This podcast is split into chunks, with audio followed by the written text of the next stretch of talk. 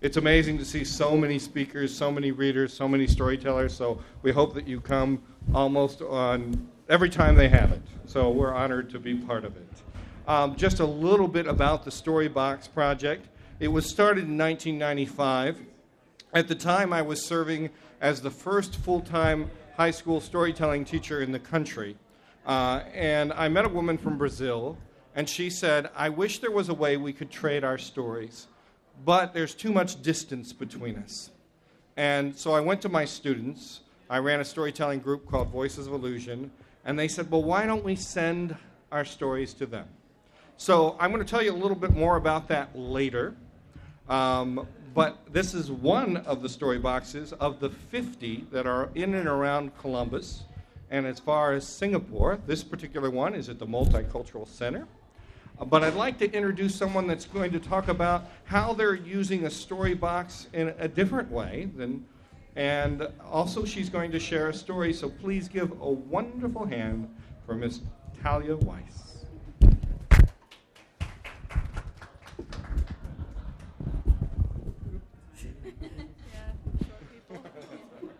Thanks, Kevin.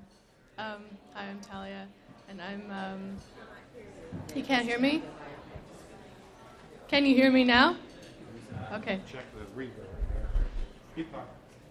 Okay, so um, I'm um, organizing the uh, what, what I'm calling the Israel Palestine Storybox Project, and my goal is to collect uh, personal narratives from um, Palestinians, Israelis, Jews, and Palestinian Americans here in Columbus, um, and just their perspectives on the conflict and their connections to Israel Palestine. And um, I'm doing that through the Storybox Project, and um, my hope is to uh, bring those stories together and create um, a theater performance based on them. Um, so that's that's kind of a brief brief summary of the project. And I was actually going to read a personal story, but um, today um, somebody gave me um, a letter that was written by um, an Israeli reserve soldier um, who had um, who had been in Gaza and he had stayed in the home of a Palestinian family. They were not in their home, um, and he wrote this letter to them and left it in the house. Um, and I thought, I haven't actually read through the entire thing yet, but I thought I would just read a selection from that. Um, it's called I Am the Soldier Who Slept in Your Home. Hello. While the world watches the ruins in Gaza, you return to your home, which remains standing. However, I am sure that it is clear to you that someone was in your home while you were away. I am that someone. I spent long hours imagining how you would react when you walked into your home, how you would feel when you understood that IDF soldiers had slept on your mattresses and used your blankets to keep warm. I knew that it would make you angry and sad, and that you would feel this violation of the most intimate areas of your life by those defined as your enemies, with stinging humiliation.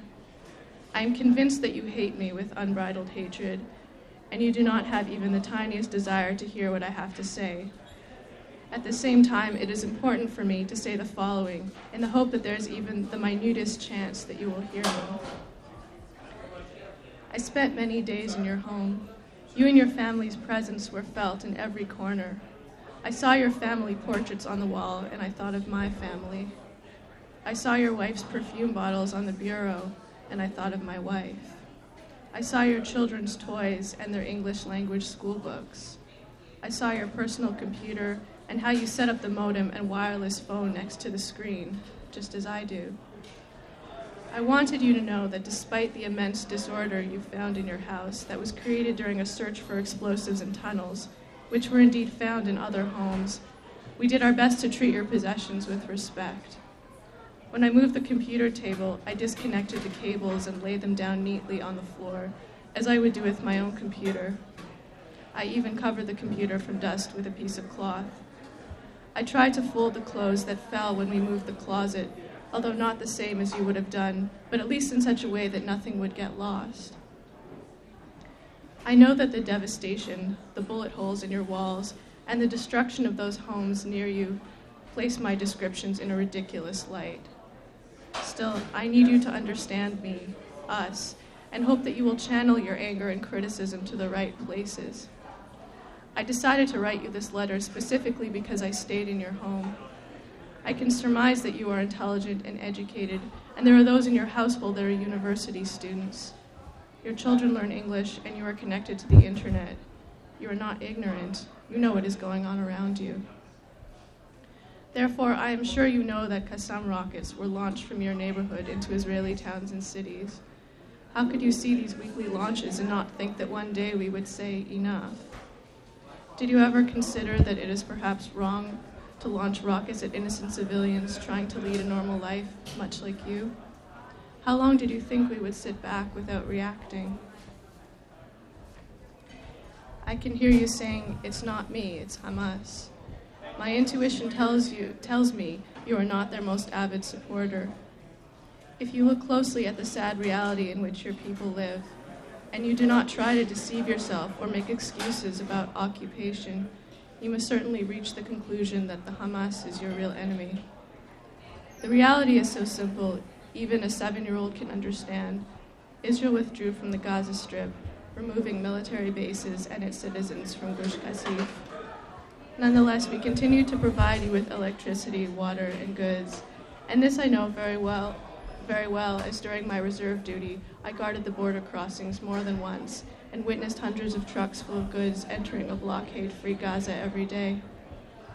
Despite all this, for reasons that cannot be understood and with a lack of any rational logic, Hamas launched missiles on Israeli towns. For three years, we clenched our teeth and restrained ourselves. In the end, we could not take it anymore and entered the Gaza Strip into your neighborhood in order to remove those who want to kill us. A reality that is painful but very easy to explain. As soon as you agree with me that Hamas is your enemy, and because of them your people are miserable, we will also understand that the change must come from within. I am acutely aware of the fact that what I say is easier to write than to do, but I do not see any other way. You who are connected to the world and concerned about your children's education must lead, together with your friends, a civil uprising against Hamas. I'll stop there. That was, um, yeah, that's a real letter. That was written by a soldier.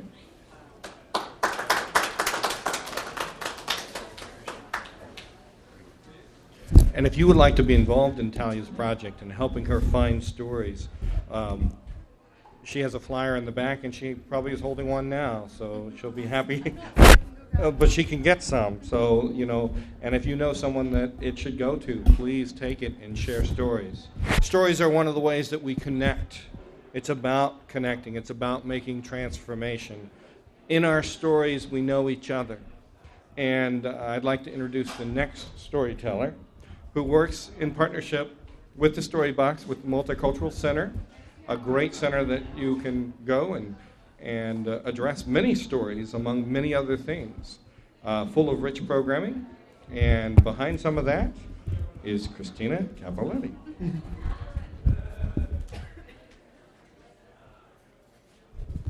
Five foot one and three quarters.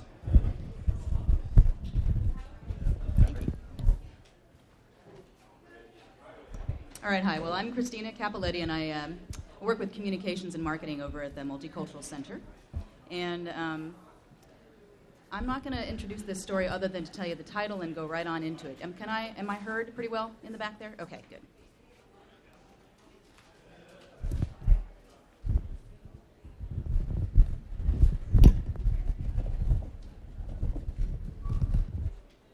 That's better.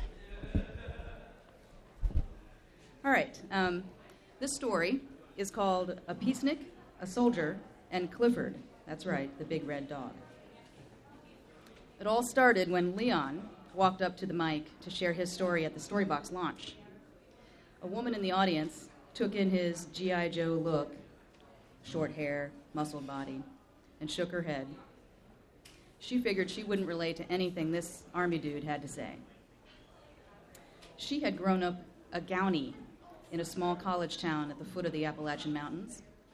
The Gownies were the kids of the professors, the Townies were the kids of just about anyone else in the town.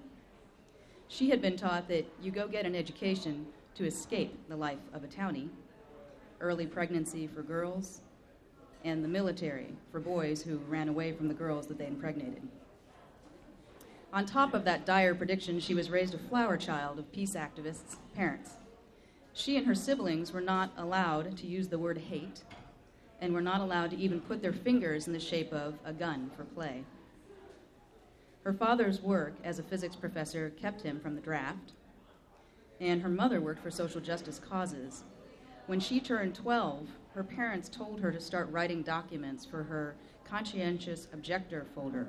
That was probably the first big word she learned in her life.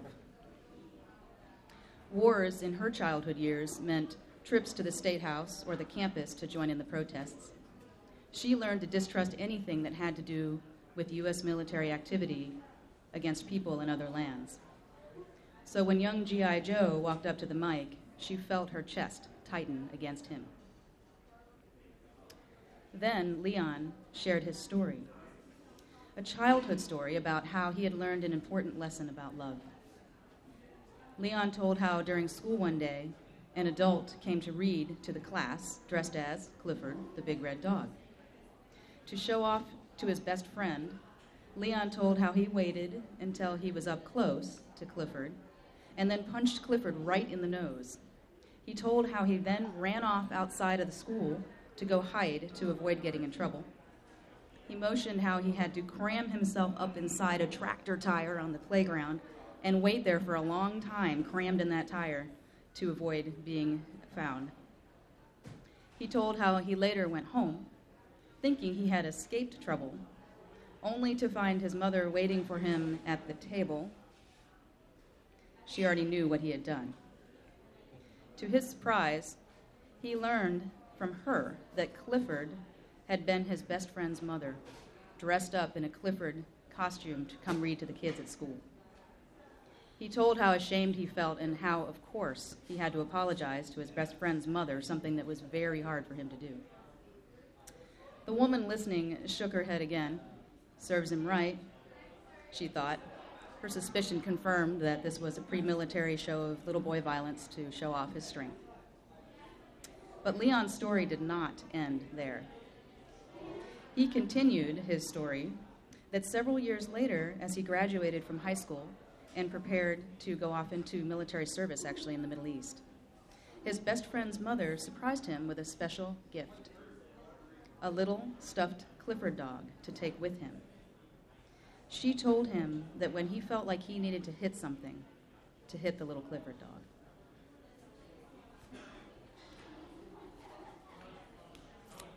In that moment of his story, the woman found herself moved to tears. She took a really good look at Leon then. The stereotype fell away, and she saw a sweet young man generously sharing a heartfelt story. She felt compassion for him and an understanding of the kind of humble gratitude he felt for the kindness shown to him by his friend's mother. Politics disappeared and she felt a true connection to him as a person sharing a story of transformation. The woman waited until after the event to approach Leon. She began to explain her revelation, but it seemed too complicated to bother with at that point. So she simply looked directly into his eyes and said, Thank you for your story. I really felt connected to you, and that was important to me. He looked a little quizzically at her and said, Sure, I thought to myself later about the magic of storytelling to heal and weave people together. And certainly, isn't that about peace, after all? Nice. Not five foot one. stories connect us, and stories begat stories. If you look on uh, the seats that you were sitting on, you might have sat on a colored piece of paper. If while we're presenting this story box presentation, you have a snapshot or a vignette of a story and you want to write it down and place it in the story box or have a time today where you can share your story, we want to encourage you. If you go home and say, oh my goodness, I really wanted to share my story in the story box, you still can do that by going to the Multicultural Center website or going to my website, which is kevincordi.com. Um, I want to tell you a little bit about the project, and I want to tell you two stories that come from the project. And in addition to that, I want to share a few stories of my own. The very first thing is after that person in Brazil said, I really wish we could share our stories, my students packed up the stories that they had of their school, of their community, and they flew it to Brazil with a children's author and storyteller by the name of Heather Forest. By the time it got to Brazil, Paula Martin of Argentina said, I want that box. and so the people of Brazil, Livia, had all the community put their stories in the box, and then it was flown to Paula Martin in Argentina. By the time it got to Argentina, my friend Meg Gilman in Boston said, I work with Alzheimer's patients. We could use that box to help collect memories. And so we, the people of Argentina flew it all the way to Boston. I thought this story box was going to travel to one place. But the need for stories kept it going. This story box has been traveling since 1995, off and on to the present day. This story box has spent time in, in, in bars, in prison in Colorado. It has spent seven months in India where we had to send two people to get it back. This story box couldn't get through China's customs. I have no idea why. But people would get the box and they would celebrate the stories around the box. And so people would send me messages about what they did with the story box. Because an email is wonderful, but holding a story in your hand is a rich aesthetic experience. That's why we have people like yourselves who sit and listen to stories at the read aloud. Because we crave stories. It's part of who we are, it's part of what makes us human. So I am very excited to partner with the Multicultural Center that we have a free storytelling series where we're bringing international storytellers, and that's on the table where you can pick it up and either go to a workshop or hear professional storytellers. Next week, Onawumi Jean Moss, who's an African American storyteller and former associate dean of uh, Amherst, Massachusetts, and tells stories of authenticity and of the African American culture. We have Dovie Thomason coming, who is Lakota Sioux and uh, tells stories of First Nations. And, and it goes on and on. I'm actually coming March 31st, and who knows what I'll be telling. but stories connect us. And I want to tell you at one of the gatherings that we had, someone just wrote quick vignettes, and I want to share those with you. This person is Todd, and he said, When I was small, my father used to play a joke on me. He'd give me a mirror and say, Look, Todd, there's a monkey in there. I'd always fall for it, and he would get very angry. When I had a child of my own, I figured it was my time to have some fun myself. So one day, I showed my daughter a mirror and said, Look, there's a monkey in there. She replied, Oh, Daddy, that's just your imagination. In a small vignette, it makes us smile, it makes us laugh. This one gave me pause. And this is by somebody, Emily. Two years ago, I went to New Zealand for a study abroad experience. It was the first time I had been on the southern hemisphere. So on my third night in New Zealand, I asked someone to show me the Southern Cross. His name was Dave, and he was a native Maori from New Zealand. He pointed into the sky, and I saw a massive amount of stars arranged on a way that I didn't recognize.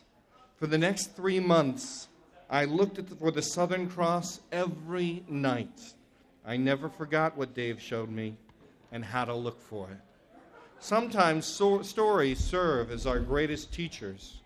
A story that I just um, said on a TV spot someone named Wen Wen said, I was going to the service. I was going to the service and somehow I broke my leg. And I was laid up for three months. And I thought about how easy it is to be broken, how easy it is to hurt. And then I decided right then and there that I would work to be productive and not destructive. If we give people story spaces, they take them, they claim them. Sometimes they change them. Kathy Hunter from Walla Walla, Washington said, I'm going to take an old folk tale and change it so it talks about the story box. And so she travels all over the place. And it's World Black Awareness Month. And I want to share that story in that vein. In the central part of Africa, there was a man whose name was Kwaku Anansi. And even though he was half man and half spider, he wanted to be known for something more. And so one day he spun a great spider web and he said, I want to be known for something. And he spun his web and he spun his web. And then he heard a lot of people laughing. I mean, really laughing. And laughing. And he heard people crying so that he could hear it. They were crying. Little bit. Come on. laughing. Crying, laughing, crying. He said, What is that? What is that? I want that. Something to make people laugh. Something to make people cry. I want that. And all the animals and the people who were talking at the same time said, Oh, well, that's stories. That's what we call a story. He said, I want that. He said, You can't have that. Nyame, the sky god, has that. He keeps it in a box, a red box with all things on it. And he keeps all those stories and they're locked up. And you can't have that. They're so small. He said, I'll have it. And he spun a great spider web and he began to climb up that web. And he got up there, and even though he was the smallest creature, he looked over and he said, Nyame, who was as big as a cloud, he was as big as this room. And he looked over, he said, Kwaku Anansi, what do you want? Ah, I, uh, I, I, uh, I, I, I, I want stories. Anytime someone tells a story, I want the credit. Kwaku Anansi, in order for you to have the stories, you must do three things. You must bring me Mamboro, king of the hornets. I'm this small. I don't care. you must bring me Anani, the great python. You must bring me Asubo, the most ferocious leopard in all the African jungle. He says, Are you sure I can't do something? Can, can, can I phone a friend? He said, No, you must bring them. He said, All right, all right. And he went down, down, down, down, down, down to earth. And he brought with him a calabash and he carried it and he scooped it up into the water. And he went up to the tree where the hornet's nest was. And he poured that water on the tree and he said, mm, Run, run, Mamboro. What's going on? What's going on? What's going on? What do I do? He said, There's a flood. Run to the safety of this calabash. And he went into the calabash. And he took some dried grass and he trapped him. And he said, How will I get Anani, the great python? How will I get him? And he yelled out, Anani! And he heard it like an echo. Anani! and out of the grass, Anani, Anansi. What seems to be the problem? Uh, Anani, uh, I got a problem. Uh, you see, uh, uh, my wife says you're, uh, and he pulled out a bamboo pole. He said, You're dumber and shorter than this bamboo pole. Ah. I see the problem. Whatever will you do? Ah, um, uh, how about I measure you? All right. And he went side by side. He said, Well, we got a problem. You're shrinking on this side and you're not shrinking on the other side. How about I take this vine creeper and I tie it to your head so you don't move? Oh, okay. I didn't say it was smart. He said, Oh, well, you're still moving. How about I take it and tie it to your tail? Okay. And when he knew he didn't move, he took him. And he thought, How am I going to get the most ferocious leopard in all the African jungle? And he dug a pit. It's kind of fun. And he dug this large pit. And he hid behind a tree, like my tree. And he hid behind this tree and he ran, and, and the leopard came and fell into the pit, and we all heard him cry out, Ah! I could do this forever. Ah! Come on, raise those voices. Ah! They're going, I just wanted to eat. Ah!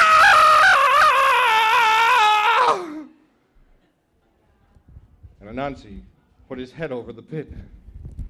And Asubo said, mm, Anansi, I've fallen and I can't get up. Some of you get that joke. He said, Well, I can't help you. You'll, you'll, you'll eat me. I will not eat you. I promise. I have your word. The leopard's word? Is that any good? I know. So he took it. He said, All right, I'll take this rubber tree plant and I'll move it all the way down, and you put that vine creeper, very handy vine creeper, and tie it to your tail, and I'll spring up and you'll be free. Okay. And so he took the rubber tree plant and he tied it up and he hit a tree instead. Another tree. And he was completely unconscious, so he picked up a Subo, he picked up a Nani, he picked up whoever's next, Mamboro. And he spun a great spider web and he went up and he saw Nyame, the great sky god. Ah, what do you have? And he presented them all. And he took out a large box that Christina's going to pick up. A large box. And she walked out and shared it with the world. She shared this box, and it was a box of stories. But she held, she found one person in this entire crowd that was going to be the keeper of the box. She handed it to them. She handed it to them. That person stood up, came all the way up here, and the wind began to pick up as she was going down to earth. The wind began to pick up. But she couldn't hold on to the box. They went north. It went all over the place, but she still tried to hold on to the wind. The wind, come on, the wind. And it was going back and forth. And some stories were flying out, and they went north and south and east and west. And that's why we have stories all over the world. But she was able to hold on to some. And in this part of Africa and in other parts of the world, they are still known as Anansi's stories.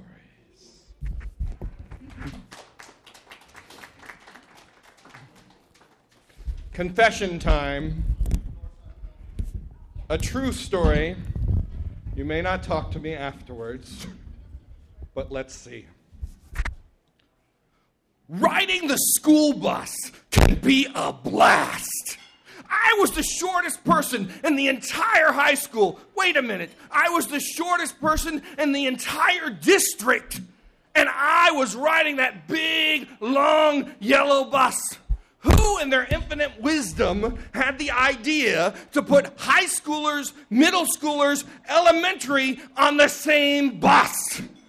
And when you're the shortest person in the entire bus, in the entire district, they're going to pick on you.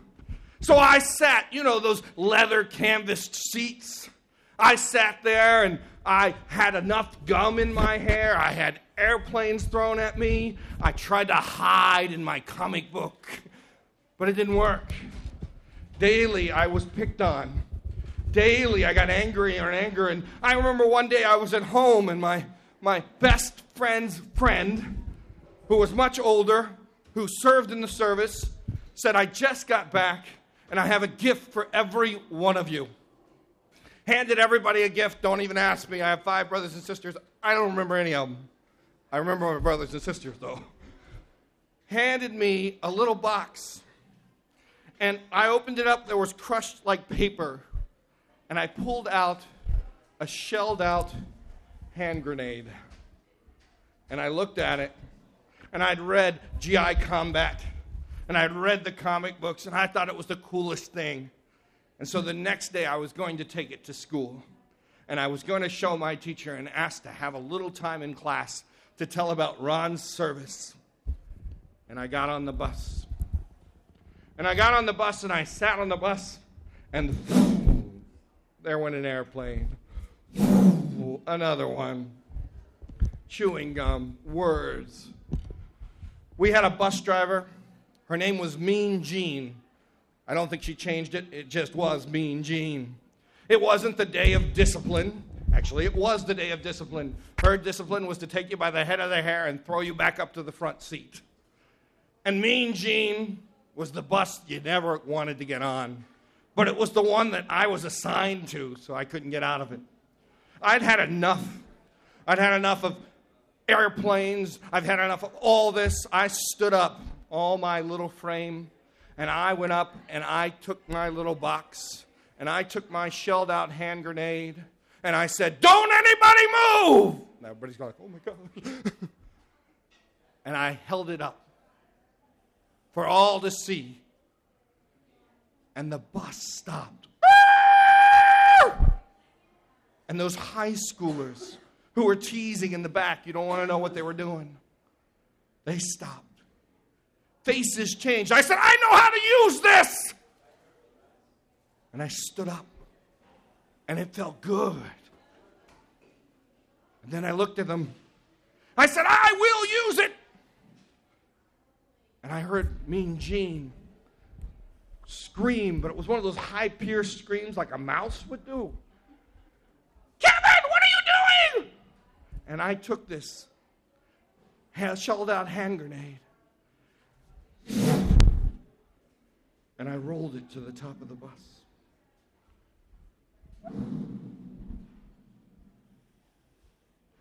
That's when I really looked at the people. I looked behind their eyes. I thought I was just like the comic book. But there was something about them that it was a real fear. And when I saw that, I said, wait a minute, I, am sorry. I, I didn't mean to do this. I, I was just playing.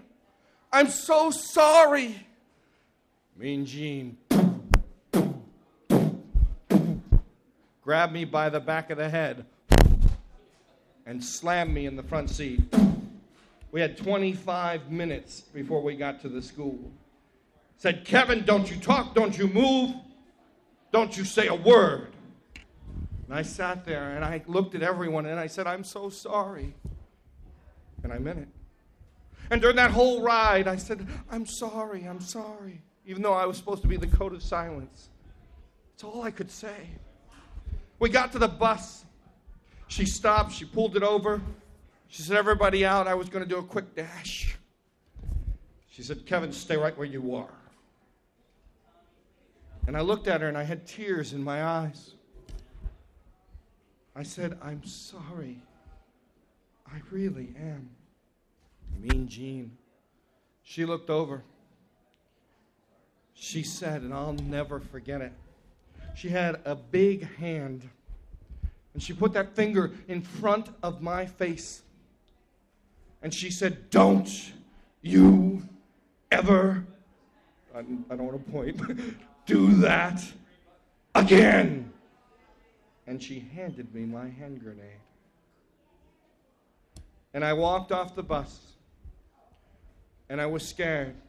I tried to remember my locker number. I opened my locker and I shoved that hand grenade way in the back. During the entire day, I kept walking out of class trying to, to check on that hand grenade between the times. Didn't want anybody else to be hurt. And I shut it and I locked it. And when I got it, I got on the bus. I, I, I got on the bus, I said, I'm sorry, and I came home. And I hid that, and I didn't look at it or even think about it for a long time. That is until I was teaching high school. I taught high school for 14 years. I was teaching the day that Columbine happened. I remember the note that came in my mailbox the day after. I pulled out a little piece of paper. It said, These are the students who we think might be troublemakers. These are the students that we will watch. These are the students. Please circle if you agree that they could cause potential harm to others. And I looked at that list and I tore it up into a thousand pieces of paper. And I put it in a trash can. And I didn't look at it and I didn't report to anyone. Because I remember the story of a very small boy who was on a bus and had a shelled out hand grenade. And what corrected them was being heard don't ever do that again. Riding the bus can be a blast. One day, those words will mean something else. Thank you.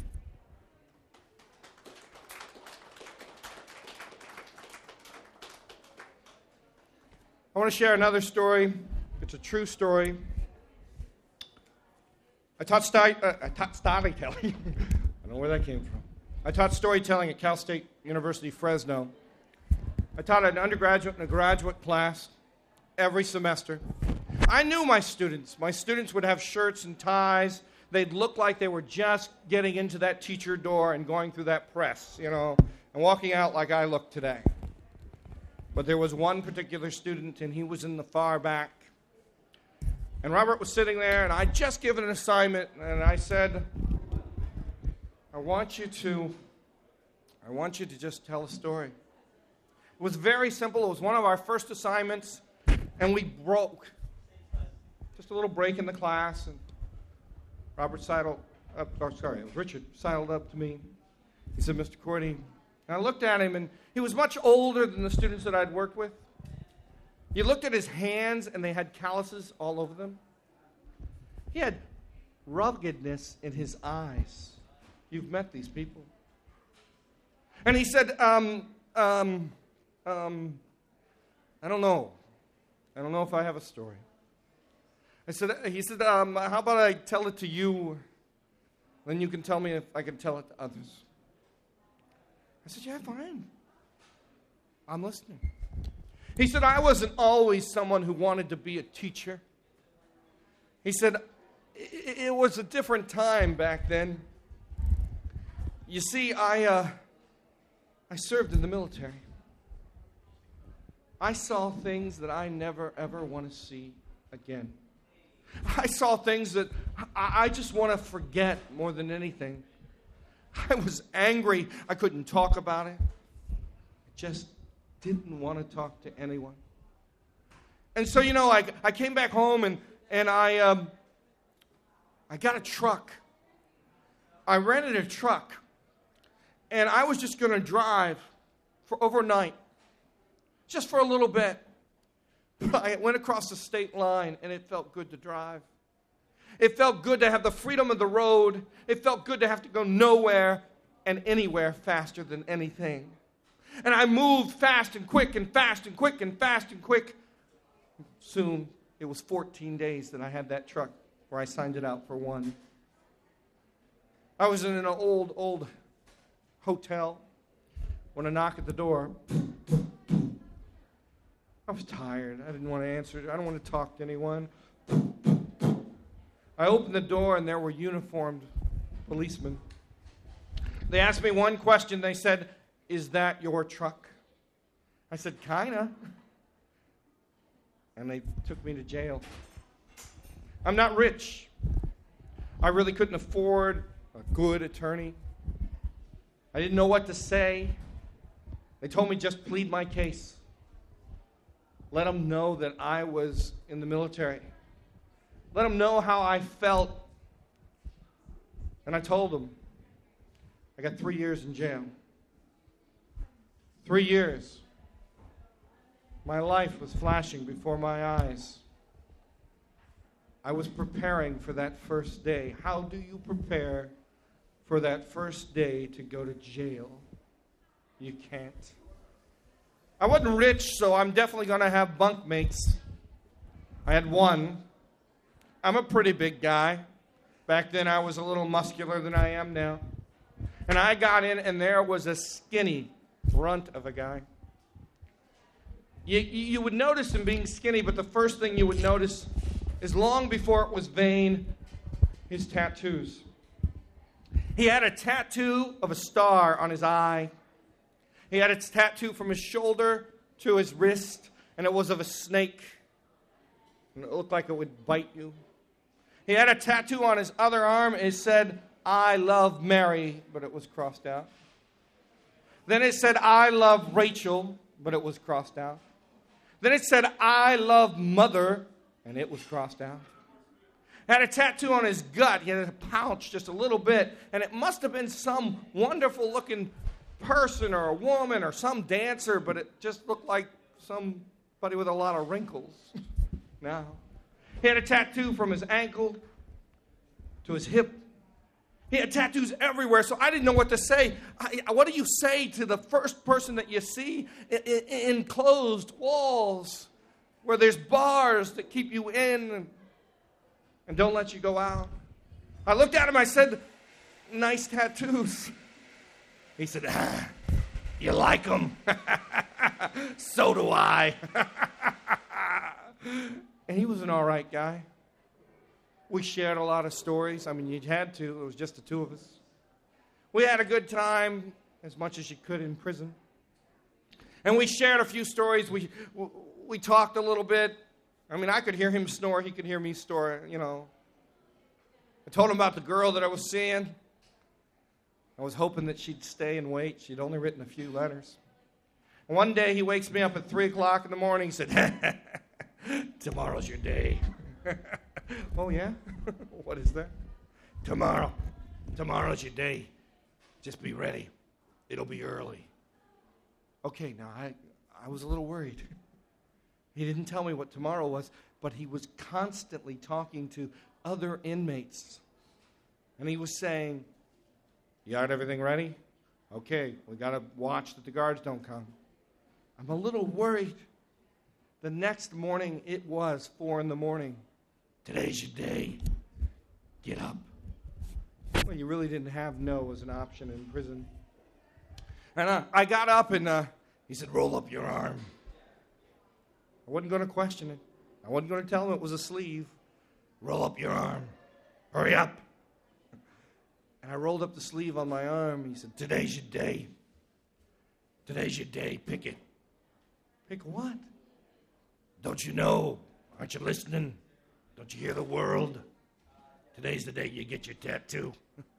oh, what? Uh, somebody's coming in? How did you arrange that? No. I'm doing it. I'm the artist. I made this one. I want to tell you that wasn't so good. Roll up your arm. What do you want? So I had to think. Again, no wasn't an option. So I had to think and think and think. I said, All right, um, the girl I was seeing, she loved roses. Could I have a small, dainty little rose, maybe on my arm? Rose tattoo? Yeah. I think I can arrange that. Medic, you got the supplies. It was this joke. He pulled out a crushed Kleenex. And there used to be a thing called a thermofax. Some of you might remember them. They're an old copier, but they'd pull out blue dye, blue ink. And he had saved all the blue ink in this Kleenex. It's not going to be red, it's going to be blue. I like blue. And he pulled out a rusty razor blade. Roll up your arm. Are you squeamish? No wasn't an option. He took that rusty razor blade and he etched and sketched all down my arm. And as the blood poured forth, that was red, and made a puddle on the floor. He etched even more. Gotta make sure it stays. And then he said, All right, done with that. What do you want on the banner? No it wasn't an option. So, for another hour and a half, as I almost lost consciousness, he took that one lone rusty razor blade, Thermofax of blue. And when he was done with the banner, he said, Ah, oh, you talk about this girl, don't you? What's her name? I'll put it on uh, your arm. I was so glad her name wasn't Catherine Elizabeth Ann Marie. And I looked at her. I looked at my cellmate and I said, um, You know, I, she's only written a couple times. I, I haven't heard much from her. I, I, sure, I care about her. But I don't know if I care about her enough. I don't know if she'll be here. I don't know if she'll stay here. Could we just leave it blank? For now, could we just leave it blank? Yeah, it makes sense to me. I don't like mom anymore. That's all right. You know, I got out of prison in two years. Good behavior. And sure enough, she was there. She did wait for me, and it took a lot of talking, a lot of healing, but we were talking about marriage, and, you know, of course, she saw my arm, and she finally mustered up the strength to say, So, what's the story of the rose tattoo? And it all flashed back. Thermofax, unconscious, blue. And so I began to tell her the story. I, I, I told her about the truck. I, I, told her about the police. I told her about my testimony. I, I told her about prison. I told her about everything. And when she was done, she was really quiet and she held my hand and she said, So you're going to do it? I said, Do what? Are you going to put your, my name on your arm? Are you going to do it? And she smiled. And I had the question was no even an answer? and I looked at her and I, I looked at her and I held her hand and I said, Kate, very short name. I said, Kate, there are many things that I'm proud of. I am proud of being at the Central Valley. I am proud of working in the fields. I am proud of changing my life. I am proud. I love you, Kate. I want to spend the rest of my life with you, your heart to mine. I am proud of my choice of being a teacher. I'm proud that I'm going to take a step to help others make right decisions. But I'm not proud of what put me in jail. I'm not proud of sitting there. I'm not proud of thermofaxes. So, Kate, can I ask you this, please? Just once. Just once. Can we leave it blank? Can we leave it blank? About that time, he looked at me and I said, Is that true? Is that a true story? And he was not listening to me. He was too busy rolling up his arm.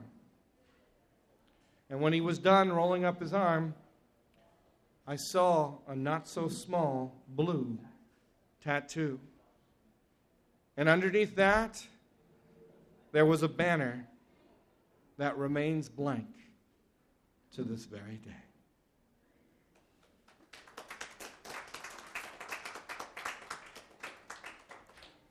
When he told me that story, I said, You know, it's a powerful, powerful story. I said, I would love to tell that story. And his immediate reaction was, No. I said, and I remember it was no more than a split second. I said, I will tell that story to help others so that they can hear that story. Could I have your permission? And his immediate reaction was, Yes. And he went home and he confided to me that he'd never written this story. And he took that story and he spent most of the night and he typed it up. And it was on one of those little typewriters. You could tell he didn't have a computer. And it was on that brown paper that you had in the 70s. And he had it in plastic, which I still have today. And I've been sharing that story in his honor. And hopefully, we all can learn from listening to stories. At this time, what I'd like to do is some of you may have, while stories were being told, just have a small vignette or a slice of life, is what I call it, about a story that happened to you. Maybe you didn't have a rose tattoo, but maybe something resounded with you. Maybe it was a, a bit of wisdom that your parents had said. Maybe it was a little story. Maybe somewhere these stories took you to a different place. So I'm going to give a moment to leave it as an open mic, and we'll fill some of that time and listen to your stories because the Story Box and the Multicultural Center is about having a space to listen. It's about walking in and saying, maybe I'm not comfortable telling this story, or maybe I am, but I want a space to tell it. Whether it's in a box or told to a friend, or told to someone who just says, I'm listening, we need to have those spaces. For that's where transformation comes from us. When we can let down our guard and say, wow, we share the same story, or we don't, or we have different stories that keep us together.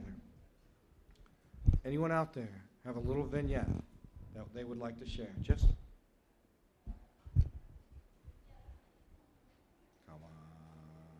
whether you're taping or it's up to you.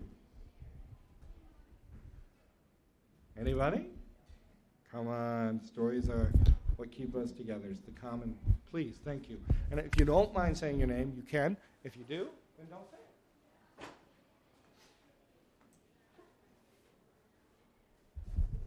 My name's Jill, and um, a couple of years ago, my husband uh, was in the Air Force and was deployed to Iraq. And um, he's never sat down and told me anything that has ever happened to him while he was in Balad, and we're very, very close and share absolutely everything except this. And as I was listening to the stories today, I realized that the transformation that has occurred in him is when we watch or listen to other stories of other soldiers or airmen that were deployed um, to the same place. He sits and cries, still doesn't share anything, but in that showing of emotion, he's telling me what he's experienced, and um, I have since been affected, obviously, and, and better understand, not in words, but in his expressing emotion, having listened and witnessed to. Uh, other people's stories. So I appreciate the importance of not just writing and, and telling the stories, but listening, because we are transformed by them. Thank you, John. As you noted, uh, he's telling so much more by, by that strength. And sometimes we're not ready for stories. I've heard counselors, you know, as a professional storyteller, I've worked with a number of people, and people have come up and said, you know, my father was in the war, and it wasn't until this program, or it wasn't until we really sat down and had a story space that they opened up to talk. But on the same hand, we need to respect if that story doesn't, isn't ready to be told. And if it's never ready to be told, it's something that we make a choice from, or we're affected by, by our stories. I also talk to a number of people who say, My grandmother passed away. I wish there was a way that I could have collected her stories. And very kindly, I say, Did your grandmother know anyone? Go out there and meet the people that she knew. Call the uncle that nobody ever talked to and find out why. Because that person doesn't have bars with you. Look and find those stories. It is really important that if the person is no longer with us, that we find the people that they were with. And then that way, as the African proverb says, that a person is never lost when they're remembered. A person never dies when you tell stories about them. And so, in a very little bit of time, in about an hour, I hope that you've been able to take a story journey. We may have time for one more story if you, you have that spark. But I commend the Read Aloud series. The Multicultural Center uh, has a series that, of storytellers as early as next week. And from my understanding, there'll be a podcast of this. So if you wanted someone to listen, you'll have that option. There are so many ways that we communicate stories. We need two things for a storytelling experience or an event to happen. Actually, we need three. We need storytellers, and they don't have to be professional tellers, and we need someone to listen. It is a connected art, it's what brings us together. Unlike theater, theater, you look out. In storytelling, you look in. You look at each other. And as you walk out, I want to challenge you to think about stories of your life or someone else's that you could put in one of the 50 story boxes around Columbus that will travel for one year and come back again. I want to thank Donna for giving us the invitation to come here. Uh, we're going to stay around so that if you would like to tell a story just to us, we're here for that reason too. Thank you and enjoy the rest of the day.